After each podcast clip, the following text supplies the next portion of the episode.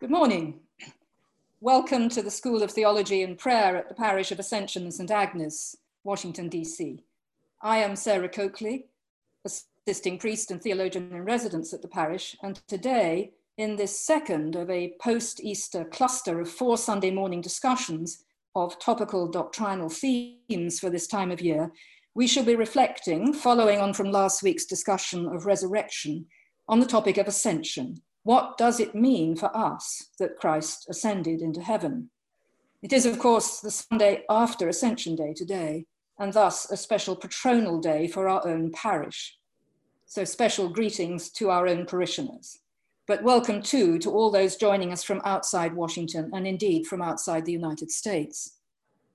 Now, today I'm particularly glad to welcome a co speaker to this webinar, Professor William Werpehowski, who holds the McDevitt Chair in Catholic Theology at Georgetown University and is also currently the chair of the Department of Theology and Religious Studies at Georgetown. Thank you, Bill, for joining us.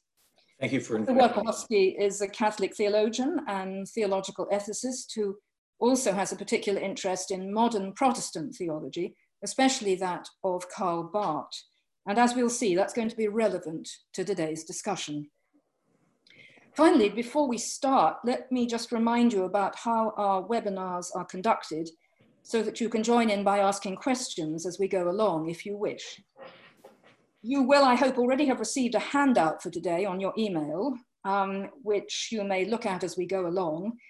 And if and when you want to ask a question, you need to wake up the black toolbar at the bottom of the video, and there you'll see the Q and A icon.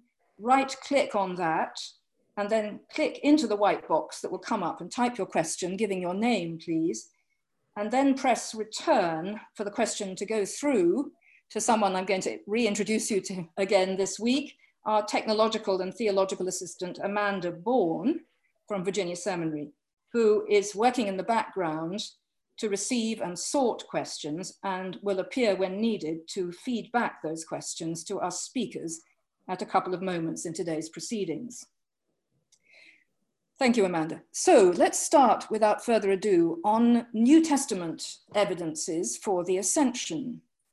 The obvious one to go through first are the two accounts of the ascension that we get from the author Luke, who gives us one very short account at the end of his uh, gospel um, in Luke 24, but then repeats it rather interestingly at the beginning of Acts. And I think the first question we want to ask is what is the difference between these two accounts?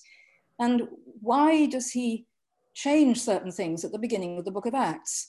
At the end of Luke 24, Jesus simply disappears out of sight after a blessing. At the beginning of the book of Acts, however, there's a concern about the times and seasons of Jesus's um, future, as it were and um, ex explicit mention of the coming of the Holy Spirit. But also, it's clear that as Jesus leaves and departs this time into a cloud, he has every intention of coming again. And so we're talking about a period when the church is beginning, but it doesn't expect necessarily to be very long. Bill, would you like to comment on what you see as the importance of the two different accounts here? Sure, Sarah. Uh, thank you again for inviting me. Hi, everybody. Um, I, I, see it along these lines. Um, I think the two accounts uh, distinguish without separating uh, the time of the resurrection uh, and the present age, uh, bordered by the ascension of Jesus Christ and Jesus Christ coming again in glory to judge the living and the dead. Uh, at the end of Luke, um, Jesus is pointing towards the Acts account by saying to the, to the disciples, Stay in Jerusalem until you're clothed with power. The one who can say that is the one who has established his power as the Messiah foretold by the scriptures, such that repentance and the forgiveness of sins can be proclaimed to the nations. Um, so the end of the resurrection time would be the ascension. Now, that is extended in Acts to 40 days, during which time Jesus teaches by the power of the Holy Spirit and establishes proofs uh, to uh, confirm uh, his reality is risen. Uh, but then, yes, as you said, um, in this case, the ascension is in Acts is the time when, if you will, the other shoe drops from the Lucan account. He promises the giving of the Holy Spirit in a few days. He um, uh, disappears behind a cloud, uh, which biblically can refer not to absence, but ac actually God's continuing presence, uh, such that his coming again does not rule out his continuing to come through the power of the Holy Spirit. So I see uh, the end of resurrection time being marked by the ascension, which is also the beginning of the present age of the Christian community and proclamation. So we really owe it to Luke to sort of tidy up in this way and to give us the beginnings of the church year. But he also comes close to identifying uh, ascension with the coming of the Spirit. Um, and that's one of the conflations we do find in the New Testament. You can say there's a shade of that also at the end of Matthew with the Great Commission, even though this is not an ascension appearance, but with the insistence that now it's time to go and convert the world. Um, and Jesus' promise that he will be with everyone always. And in order to be that, he has to, as it were, end his earthly appearances, um, including the resurrection ones. Amanda, could we look at a picture from a little later, which is a wonderful um, conflation from the sixth century, from the Rabbula Gospels, um, where by this time you see the iconographers are enjoying putting together a whole lot of biblical evocations. So at the top, we have the ascended Christ. At the bottom, we have the church with Mary at the center. So Mariology was going to become very strongly associated with the ascension. Mary is a, sort of founding member of the church. And if you wonder what those funny kind of furry things are under Jesus's feet, this is a wonderful double allusion, both to um, Elijah's ascension in a chariot, to see the chariot wheels, um, and also with that to um, Ezekiel's vision of the four beasts in Ezekiel 1.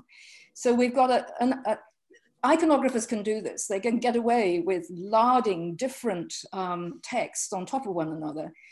But basically what this is saying is the moment of ascension is also the moment of the coming of the spirit and of new mystical powers, just as Elijah had. So let's pass on now to other texts in the, in the New Testament, because you might think that the only mention of the ascension is in Luke and Acts, but that's not true. If you start digging, there's an awful lot more ascension going on, and I'm just going to mention a very few texts and then have Bill comment again. So if we dig a bit, we see that even the wonderful hymn in Philippians 2, being in the form of God, um, Jesus thought uh, that uh, he should not grasp onto power but be incarnate that hymn, probably um, actually not uh, composed by Paul, but uh, already in existence um, before Paul, tells, of course, about how Jesus comes down in incarnation and then returns, is highly exalted, so that the name of Jesus every knee shall bow. So, this thematic of incarnation and return runs right through the Pauline literature and is maybe associated with a very elusive remark in 2 Corinthians 5:16, where Paul talks about Jesus after the flesh and not after the flesh. I don't think he's saying that Jesus' um, human flesh ceases to be significant when he goes back up to heaven, but rather that he can no longer be constrained, as it were, into um, the specific location of his earthly life. And then in the Epistle to the Hebrews has, has recently been um, uh, uh, illuminated wonderfully by a, a, lot of new scholarship on the Epistle to the Hebrews, particularly that of David Moffitt. Um, we see that the high priest who passes into the heavens is the resurrected slash ascended Christ who continues to do, as it were, sacramental, sacrificial work in the heavens. It's not just a matter of everything being passed on the cross, but is a continuing undertaking.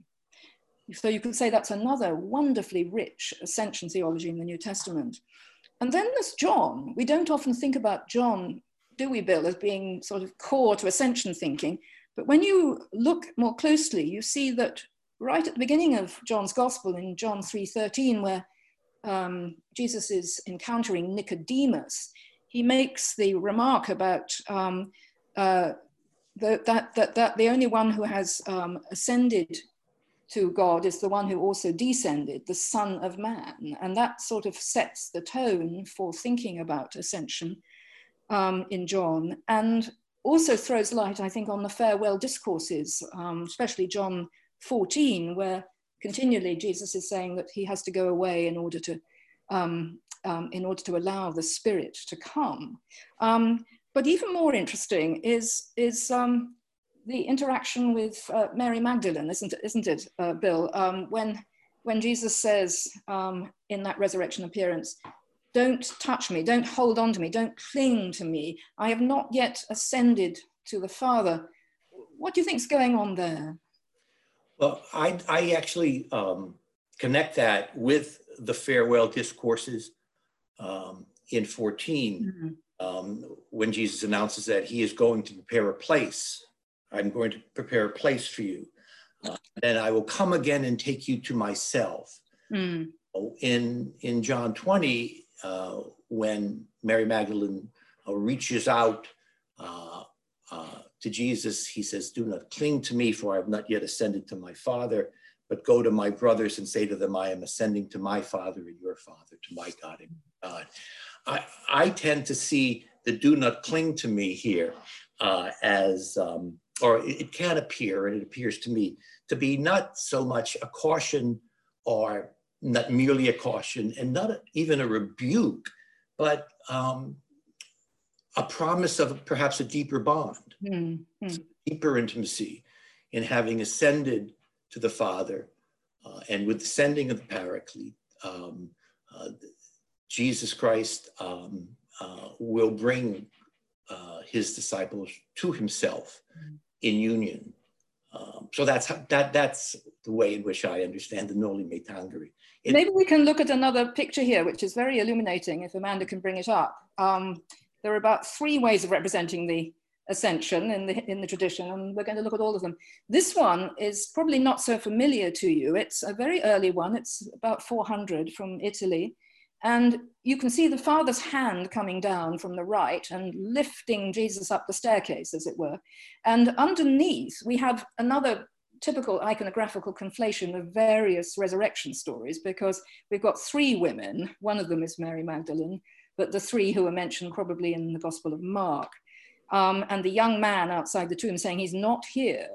Um, and then the, the guards from Matthew asleep. Um, and, uh, and there goes Jesus. So here, unlike the Lucan idea that uh, the ascension almost fades into Pentecost, which we saw in the Rabbula Gospels, here we have the idea rather that the ascension is almost coterminous with the resurrection. Um, and therefore, we can't say that there is a, as it were, consistent theology of the ascension just in the New Testament, just a very rich set of um, suggestive alternatives. Um, and if we just sum up now what we've learned very briefly in this first section, and then I can take some questions if any have come in. Um, I would like to suggest that when we think about the New Testament and the ascension, we've got a whole set of evocations that we need to bear in mind as we go forward. The first, that this is the beginning of the era of the church, as opposed to the resurrection appearances, that it is about the return of Christ to the right hand of the Father after the incarnational descent, that it bespeaks the transcendent, spatially conceived placement of Christ alongside the Father, and also, according to Matthew, the ubiquity of Christ. It's by going up into the heavens that he becomes available to all. That it also means that we have a high priesthood in the heavens that continues to um, sacrificially atone for us. Um, and then, perhaps to sum that up, what we're talking about is Christ bursting beyond, if you like, the normal constraints of a man who can be caught and held um, into a, uh, a second person um, alongside the Father, who also is going to come again at the end of the era of the church. So that, there's an awful lot going on there. Um, let's pause for one minute and see whether we have any interactions from, from outside, um, potential question or two. Amanda. Yeah, so I have I have one question, and um, that is, um, you know, it's really interesting that there's so many different meaning meanings, particularly in iconography. Um, but do you think that the gospel writers believe that Jesus actually physically ascended into heaven? We're going to come to that next. Um, I think what we're talking about here, I'd like Bill to see what he says too. What we're talking about here is a way of thinking about spatial placement that is deeply part of a rich, symbolic, mythological way of reflecting on the nature of the relation between the divine and the human. You know, someone asked me a trick question last week. They said, um, Don't you think the resurrection is just a metaphor? And on that, I balked. Um, but I think in the case of the ascension, we really have to go deeply into the idea that um, there are different ways of interpreting this nexus of associations in the New Testament. And in order to fully appreciate the way the New Testament writers thought, we have to gain a kind of secondary naivete in order to appreciate it. It's not that uh, it was primitive as such, but it was deeply steeped in Old Testament imagery. Um, uh, even though the New Testament wanted to make a distinction between Jesus' ascension and Elijah's or Enoch's disappearance, nonetheless, that was the kind of way of thinking from which one couldn't step aside. Bill, do you want to add to that? Right. I mean, just to pick up the uh, point you made, Sarah, regarding uh, reflection on the, the Hebrew scriptures, uh, many commentators have noted that the um, that the uh, account in Acts uh, alludes uh, to the vision of Daniel in yeah. where uh, Daniel sees someone like the Son of Man rising on a cloud, approaching the Ancient of Days to gain dominion. So there would be a case of um, figural reading that uh, I think confirms your point about thinking um, in a particular kind of way about about this. Could you just, uh, because you're a good Yale product, Bill, could you just oh. explain? could you explain figural reading to people just in one sentence? okay, um, the way in which the the way in which um, certain stories or images in uh, the Hebrew scriptures are taken up to um, uh, figure or to anticipate or to uh, image mm-hmm. Uh, uh, events in the the Gospels uh, would be understood to be the fulfillment of uh, the history of uh, God in Israel. Also, sometimes called typological thinking. Yes. Types out of the Old Testament. Right. Thank you. Let's press on into um, section two. In fact, we're going to take section two and three together because here we we hit we hit the timeline of modernity, and um, this is where our problems begin, as they did last week with the resurrection. Um, let's just remind ourselves of probably the most popular way of visualizing the ascension in the early church. And not just in the early church, we get these uh, dangling feet types, as I call them, right from the sixth century, and they're still with us, like this one that Amanda's just going to show us. Um, on the eve of the Reformation, um, we see Jesus's feet rather incongruously. That's the next one. That's it. There's Jesus's feet. They're very nice, I must say, these ones. They're not dangling. These ones are almost in a ballet posture. Um, sometimes they dangle more than that. Um, and the cloud enveloping them. And uh, this, this kind of way of spatially thinking about the event, which is clearly there in the text, is what really started to bother people in the modern period, the period of science. And um, so I wonder whether you could comment on that, Bill, from the point of view of, I think, the very incisive and memorable um, critique of Rudolf Bultmann um, in the 50s and 60s, right. who reminded us so significantly that um, the New Testament is a world of mythology um, and that he actually used the word crude to, um, which is slightly unfortunately negative, I think, um, to, to talk about the spatial relations in this story, which he right. feels we have to demythologize his famous word. Right. Yes. What do you think we do with that? Are we inexorably demythologizers in the modern period?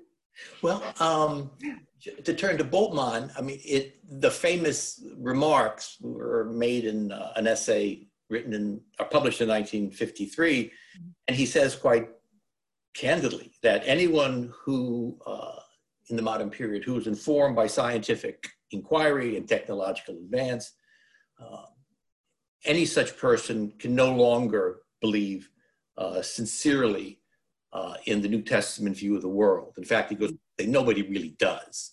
Mm. In particular, as you mentioned, Sarah, that um, uh, New Testament view of the world for Bultmann was focusing on this three-tiered uh, understanding of the world, mm. cosmology. Uh, the earth is bounded above by heaven and below by hell. So he just asked quite candidly, what could it possibly mean to talk about being descended and descending into hell or ascending into heaven if we don't believe in that three-storied universe. He concludes um, on, I suppose, a somewhat positive note by saying the only way to profess these aspects of the creed would be to strip the mythological elements uh, from the truth uh, these uh, uh affirmations suggest, uh, if there's any truth at all. So that's the move he makes. Now, what I find interesting in theologians who I'm reading uh, and preparing this uh, on the ascension is that they more or less concede the point. Yes, yeah. Uh, so uh, you'll have Karl Barth saying, uh, this is not about space travel. Um, uh, Joseph Ratzinger, again, saying, um, we uh, needn't get in a, a rocket and look for heaven above. it seems to me that while they concede that point, they do want to say that um, uh, the ascension is a part, and an integral part of being uh, an integral part of the history of the man Jesus Christ incarnate. Mm. And as crucified and risen and seated right at the hand of the Father, there is an important truth mm. communicates. Um, it's not about or depends upon conceptions of space and movement, but it is about being placed or established with mm. authority uh, as the Lord of the new creation uh, in which God's living promises may be fulfilled. So it's not about space, it's about placement, mm. establishment of dominion authority, and it's about establishment of that in promise of, uh, uh, by the power of the Holy Spirit, um, all things will come to God. So of course, when you say it's not about space, it's about placement. That sounds pretty paradoxical. I know, yes, it does. The placement, the placement has got to be understood in a rather Pickwickian sense because we now have to start thinking more philosophically, you might say, about the the atemporality um, of the divine realm. Um, mm-hmm. We kind of purify our thoughts, cool. at least for the moment, away from this mythological thinking. But I'm, I'm quite suspicious about disposing of the mythological thinking. Um, I mean, I think that's why it is so important in our liturgical life, in our imaginative life. I remember very well um, when I first heard about Bultmann and demythologization, it was when a very young Bishop John Robinson, before he wrote Honest to God, came to talk at my high school. I was 10 and got up in the pulpit and to the horror of the, of the headmistress said, forget all this. Um, this has to be demythologized. And for that, that was to me quite shocking, but also very freeing. I think later I went on to think, but wait a minute, I don't think we can do without this story. Because the story, as it were, manifests for us in this uh, irreducible and uh, rich, um, visual, imaginative way.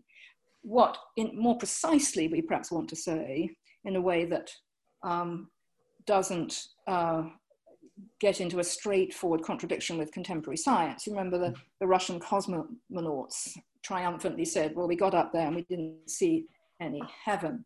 Um, so we're left with this issue, but I think all of us really in the contemporary period are demythologizers of a sort. You would, you would agree with that, would you? I, I would, and I appreciate, I appreciate your, your pushing back a little bit um, because you uh, alert to us uh, a distinction.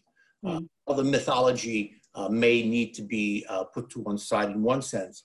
Mm. something characterized as mythological uh, is essential uh, in Christian faith and life insofar as it depicts, as you put it, irreducibly yeah. um, uh, a story uh, of one who is understood to be uh, our Lord. Yeah, and it, it's very interesting that as the um, patristic and scholastic um, reflection on the ascension unfurled, I think richer and more profound claims came to be made for it. I have to say, I didn't know this until I started to do my research for this webinar, but I checked out, of course, Thomas Aquinas, who in the 13th century draws together so much of what went before. And I find him making the really very strong claim in, in, um, in the third part of the Summa uh, that Christ's ascension is the cause of our salvation. he actually says that. Um, you might say, well, only insofar as it is a manifestation of the incarnation, but he actually says it is the cause of our salvation, both in terms of what it is for us, because it opens us up to um, uh, transformation in the exalted risen Christ, and also what it is for Christ, because he makes that way open for us. So there's some pretty strong claims made for the ascension in the tradition, which I think up until recently we have tended to forget. Bultmann hit us all over the head and it became a little bit embarrassing.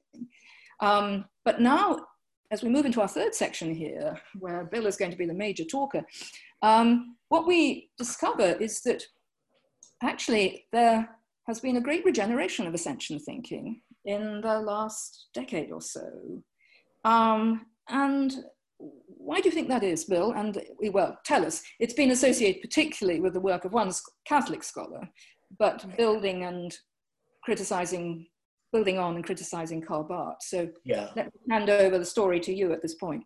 Correct. Quick look backward, though. I would thank you, Sarah, for uh, uh, returning my attention to uh, the relevant passages in the Summa Theologia mm-hmm. Uh, on the Ascension. Uh, it uh, 357.6 really is a knockout. Uh, yeah. Uh, it's, it's a remarkable passage.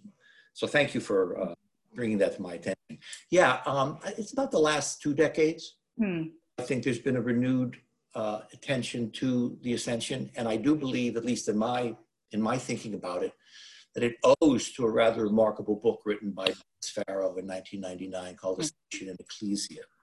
Um, it's uh, the book in, in, is perplexing in many ways, but um, by and large, it's a tour de force. It is a, a reflection and uh, a reflection on the history of Christian thought uh, with respect to different treatments of the Ascension into the modern period, uh, concluding with stirring critiques of Catholics like Teilhard de Chardin, Barth. There's a lot of ways to try to get into this. Uh, concern of Farrow's in raising the ascension, but this, this is one way. I think he's concerned, and this relates to what we were talking about the irreducible character of the story of the incarnate Son, Jesus uh, Christ. Uh, he's concerned about a particular peril for the Christian community.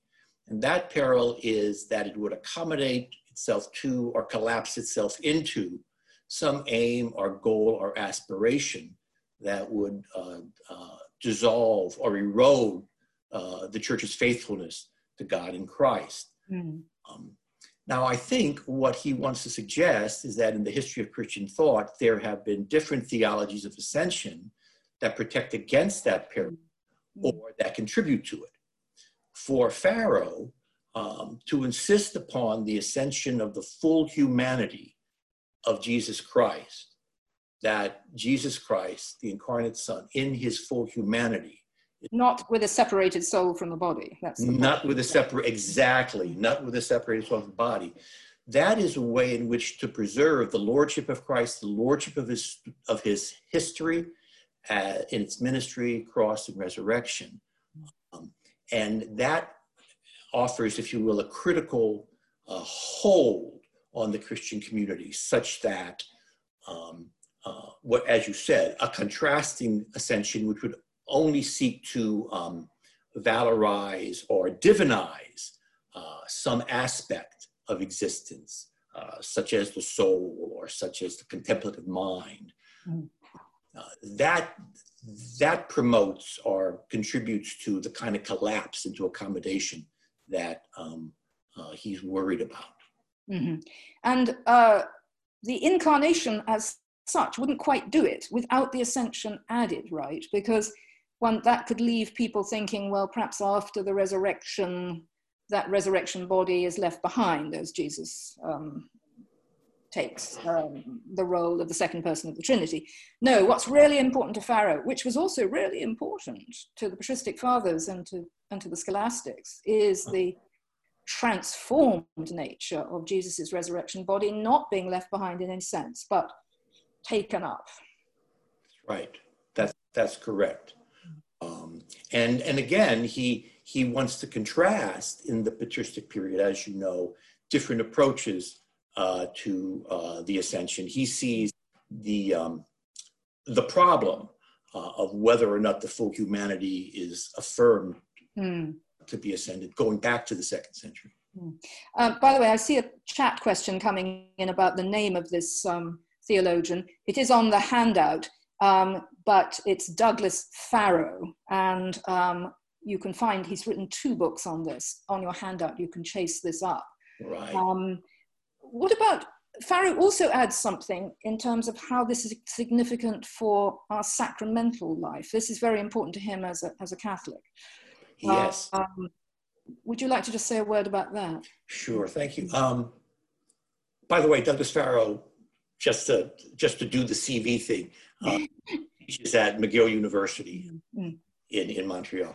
Um, yeah, I think that uh, Farrow um, makes the sort of claim that uh, others will make regarding the centrality of the ascension of the full humanity of Christ being crucial to preserve the um, integrity, irreducibility, and authority of mm. Christ uh, in in Christian communal life.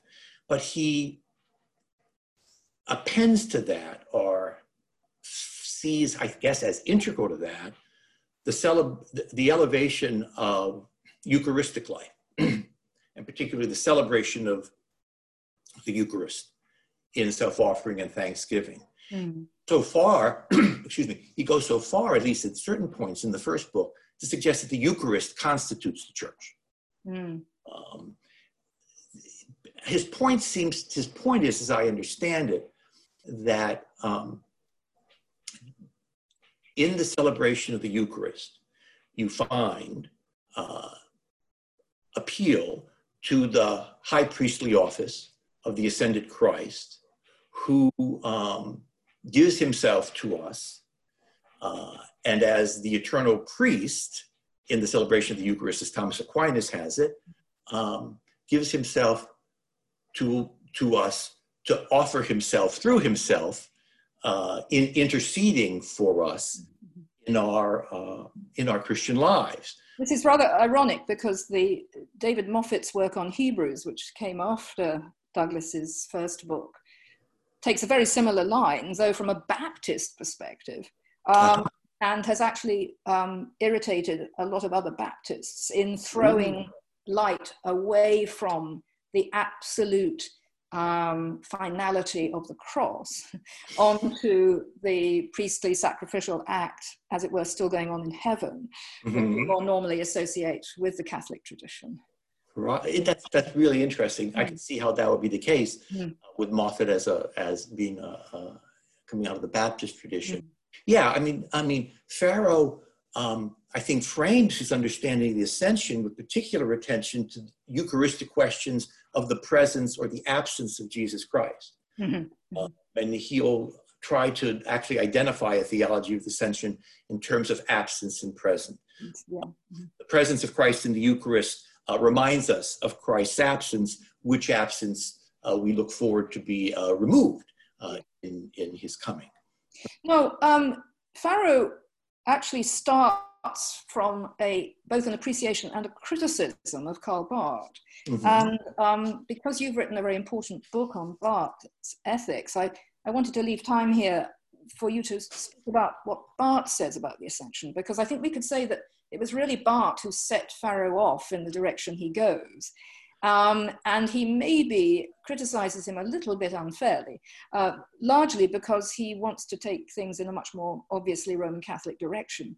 Um, could you tell us a bit about what Barth says? Um, it's rather towards the end of his life that he makes this a major theme. Um, but nonetheless, it's very significant, I think, isn't it? And distinct. Right. Yeah, I, I think so. Um, however much uh, Farrow is very deeply influenced by uh, figures in the patristic period, I do believe, insofar as he worked with um, students of Barth in one way or another at college and elsewhere, King's College London, um, he really does take his cue uh, in certain respects theologically from Barth. Barth would indeed affirm that the ascension of Jesus Christ must be understood as the ascension of Jesus Christ's full humanity in union with his divine nature It would indeed suggest with Farrow that the ascension marks uh, the present age, what Barth calls the time between the times, uh, when the Holy Spirit, uh, which is uh, an agency, an agent of Christ, is given. Um, uh, he would he would agree that um, the coming of the Holy Spirit uh, is completed by the second coming of Christ. Mm-hmm. It is, though, Sarah, you're right. I mean, in Barth's, um, for Farrow, rather tepid uh, or probably disastrous understanding of the Lord's Supper, he takes issue, and on the basis of that, winds up calling not only Barth's doctrine of ascension, but much of his theology into question. Mm-hmm. Um, Barth uh, never really got to uh, writing. Yeah. Wanted to write in the Lord's Supper, but what we can gather is that he saw it like baptism as fundamentally a human response, a mm. human response of memory, recognition, and praise of God's work for us. So you don't have the, the attention to the high priestly office of the ascended Christ in Farrow. And it's true. I think that's correct. I think Barth does subordinate or perhaps conflate um, the, the, the priestly office into the royal and prophetic offices of Christ. But at the same time, Barth, in his wonderful emphasis on the transcendent and paradoxical nature of the divine relationship with the human, mm-hmm. puts the ascension of Christ very centrally yes. in reflection on, he actually says it is not only God who is now there, but as God is there, he, this man, is Absolutely. there. So that's Absolutely. the same point that Thomas makes. Yeah, well, and that's he reiterates right. it in the face of all this Bultmannian criticism, um, yeah. which I think is remarkable. Um, yeah, that's right, and and and Farrow may be going too far in calling into question the seriousness with which Barth um, uh, insists on the ascension of the full humanity of Jesus Christ. Mm-hmm. Uh, it's just that Barth understands the mission of the church, and I shouldn't say it's just that. It is that mm-hmm. Barth understands the mission of the church uh, in the time between the times to be primarily a time of proclamation, mm. a proclamation of, uh, of, of the victory of Christ, uh, which of course is a proclamation which becomes real through the power of Jesus Christ through the Holy Spirit. Um, uh, Farrow tends to think that such a mission uh, without uh, what appears to be a high doctrine of the Eucharist winds up appearing disembodied, mm. perhaps into a merely moral or universal and to that extent unparticular affirmation uh, of, of what the church is preaching. So I, I, that's my take. Yeah. Sees the, the focus on proclamation to be without the with, without a high doctrine of the Eucharist, um, a disembodied act and universalizing and so forth. And I don't think that's fair. I mean, could, could you, uh, to Barth, could, could, just my last question to hear in, in this section, because I, I, see there are lots of nice questions coming in. We want to leave time for them. Is so uh, you, as a theological ethicist who's been remarkably influenced and written a great deal about Protestant ethical traditions, and especially about at the end of the day, if I press you into a corner, what do you want to say as an ethicist? The, the, the ascension says to us that can't be said by the doctrine of the incarnation or some other dimension of our creedal inheritance? Well, um, I'll try this. Um, since I since I um, since as a Roman Catholic, I try to take seriously in theology what's called the analogy of faith, the relationship of different uh, themes uh, in, in, Christian witness to one another, or what you know, uh, or, uh, what Barth does is a kind of uh, similar kind of thing. I see I see different themes connected and interconnected, but I think the Ascension um, makes uh, two points that are unique. And the first one has to do with a focus on or attention to uh, the glory and beauty of humanity uh, in its uh, in its union with God. Mm. Forgive me for um, uh, uh, quoting the last stanza of a hymn, which a favorite of mine, called "See the Conqueror Mounts in Triumph." the last stanza goes, "Thou hast raised our human nature on the clouds to God's right hand. There we sit in heavenly places. There with thee in glory stand. Jesus reigns, adored by angels. Man with God is on the throne. Mighty Lord, in thine ascension, we by faith behold our own. Oh, yeah. Thine ascension, we by, by faith behold our own. By faith, uh, behold in our fellow human. Uh, someone that's not merely ordinary, as C.S. Lewis put it. Uh, we behold a beauty um, in its reality, but also promise that we um, uh, fail to respond to adequately at our peril. Uh, now, to, to address that union, that glory of humanity, that beauty of humanity, that's a theme that Pope Francis uh, focuses on quite a bit. We need to understand how that beauty is established through um, humanity being raised by the suffering Christ in solidarity with humanity in its in its fallenness, in its in its um, fallibility, and its weakness. Mm-hmm. So one way to honor uh, the beauty of humanity is, in fact, to um, stay uh, in close solidarity and intercession and support of our fellow suffering human beings. Mm-hmm. I mean, some wag on Facebook Facebook said that um, uh, I saw it on Ascension Thursday. Uh, uh, today is Ascension Thursday, the day that Jesus started to work from home. Uh, and so I know it's kind of corny, but one way I'm thinking about these days in the pandemic is that, well, working from home may well be an act of solidarity, at least for the likes of folks at risk like myself. And you said there was a second ethical point. Is that? Well, I, I, I conflated them. That is, on the one hand, there's right. the greatness of humanity and the, and the weakness of humanity, uh, and they come together in our loving service of the neighbor uh, uh, for um, uh, his or her uh, flourishing. And um, I haven't put it on the reading list, but you can find it online. Um, Ratzinger, um, Pope Benedict, actually wrote a wonderful homily about the dangling feet. Um, completely novel interpretation in which he says those dangling feet are the feet that Jesus asked us to wash. And so the, the, the, the elevation of the feet is a symbolic indication that we ascend to his status insofar as we follow his example of diaconal washing of the feet of the yeah. of those, which is lovely actually. I've never heard that before. Um, yeah, it really is. Ratzinger on the Ascension is pretty interesting. Right? now, Amanda, uh, we have some questions. Can you appear and? Uh, we have a great many questions, and I'm able to do them all. But yeah, mm. yes, we won't be able to get to all of them. Um, but I'm going to bring up one. Um, I'm going to sort of summarize a couple into one, mm. um, which in some ways ties to the point that you were just making about okay, so what do we as humans do now with the ascension mm. um, ethically? Mm. Um, and the, the question is not actually so much ethical as sort of eschatological. Mm-hmm. Um, can it be that the ascension is pointing to a reality that Christians are not caught in temporal time and space? Mm. And how does this sort of relate to like a salvific new creation? Mm-hmm. Mm-hmm you want to have a go at that, Bill, or shall I blunder on first? well, I, I, would say that um, contemporary.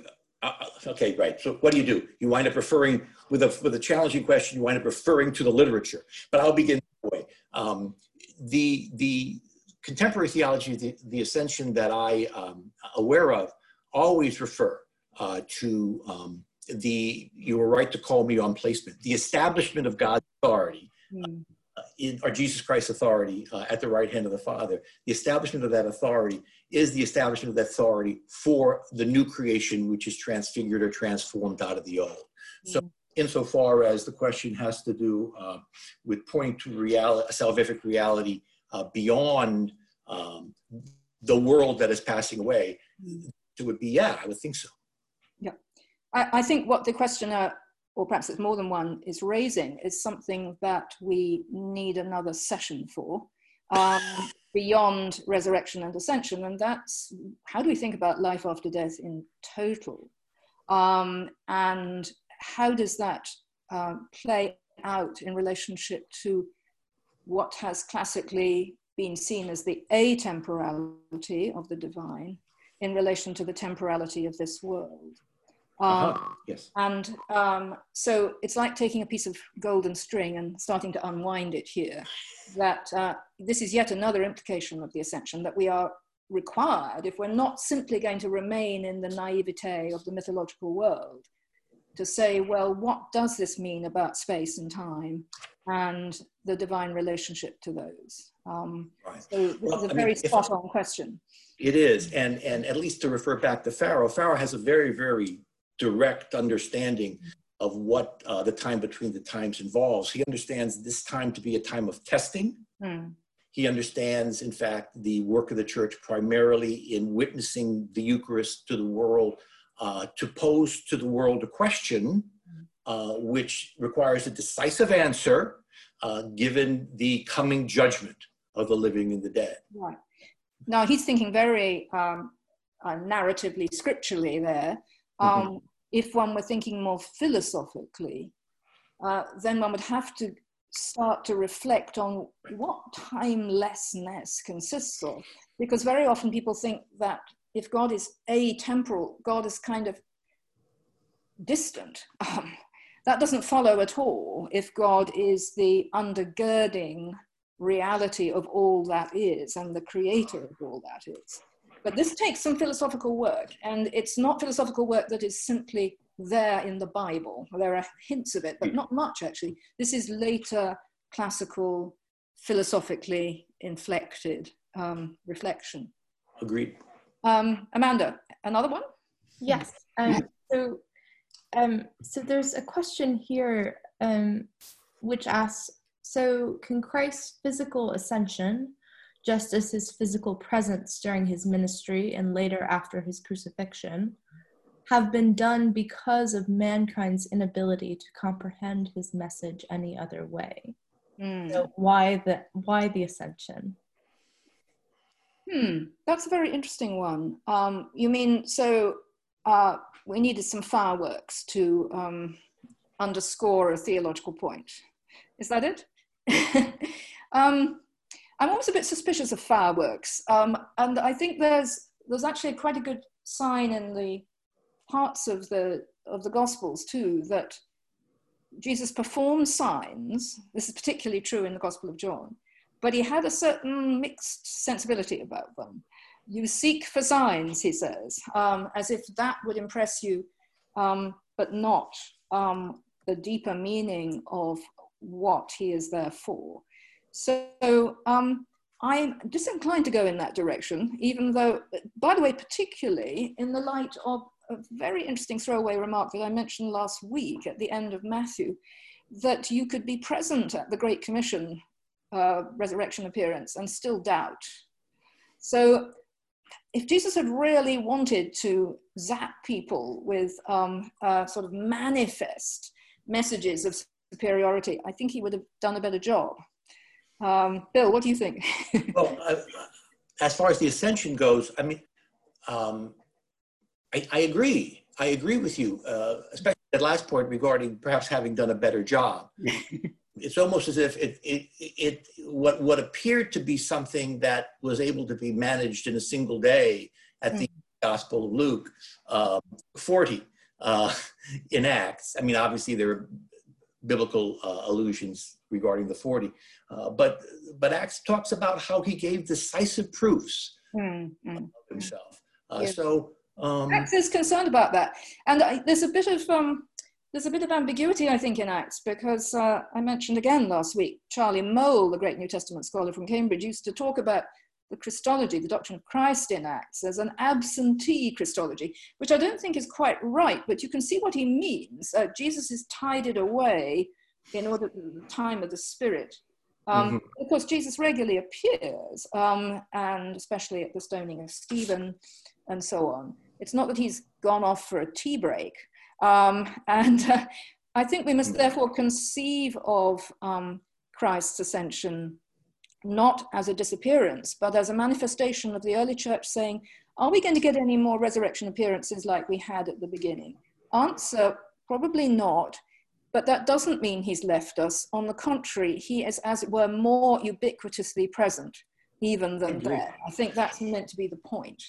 I agree. And again, given given the folks I'm reading, it does appear to be that um, uh, Farrow would give an emphasis to the absence. Again, thinking Eucharistically, mm. Barth Barth understands God in Christ by the power of the Holy Spirit always to be coming. He's all, you know, he's he's dynamically coming. Yeah. Dynamically coming uh, for for for our sake and our salvation. Right. Mm-hmm. Another one, Amanda. I think we can yeah. one more. So we've actually had quite a number of people asking this in different mm-hmm. ways. Yeah. Um, because I think what the first part of the presentation opened up is okay, so if we reject the New Testament cosmology, mm-hmm. um, what do we actually Have. what can we actually say about the physical ascension? Yeah, yeah. Um, and what do we do with the contradictions in yeah. these gospel accounts? Sure. Um, I don't think we have um, solved all of this today. Um, we've, we've, we've, we've, we've gone a good way. But if, you, if you're rigorously scientific about this, you're going to want to ask, well, wait a minute. First of all, what happened to Jesus's earthly body when he was raised? I mean, this is the crucial first point um, from a scientific perspective.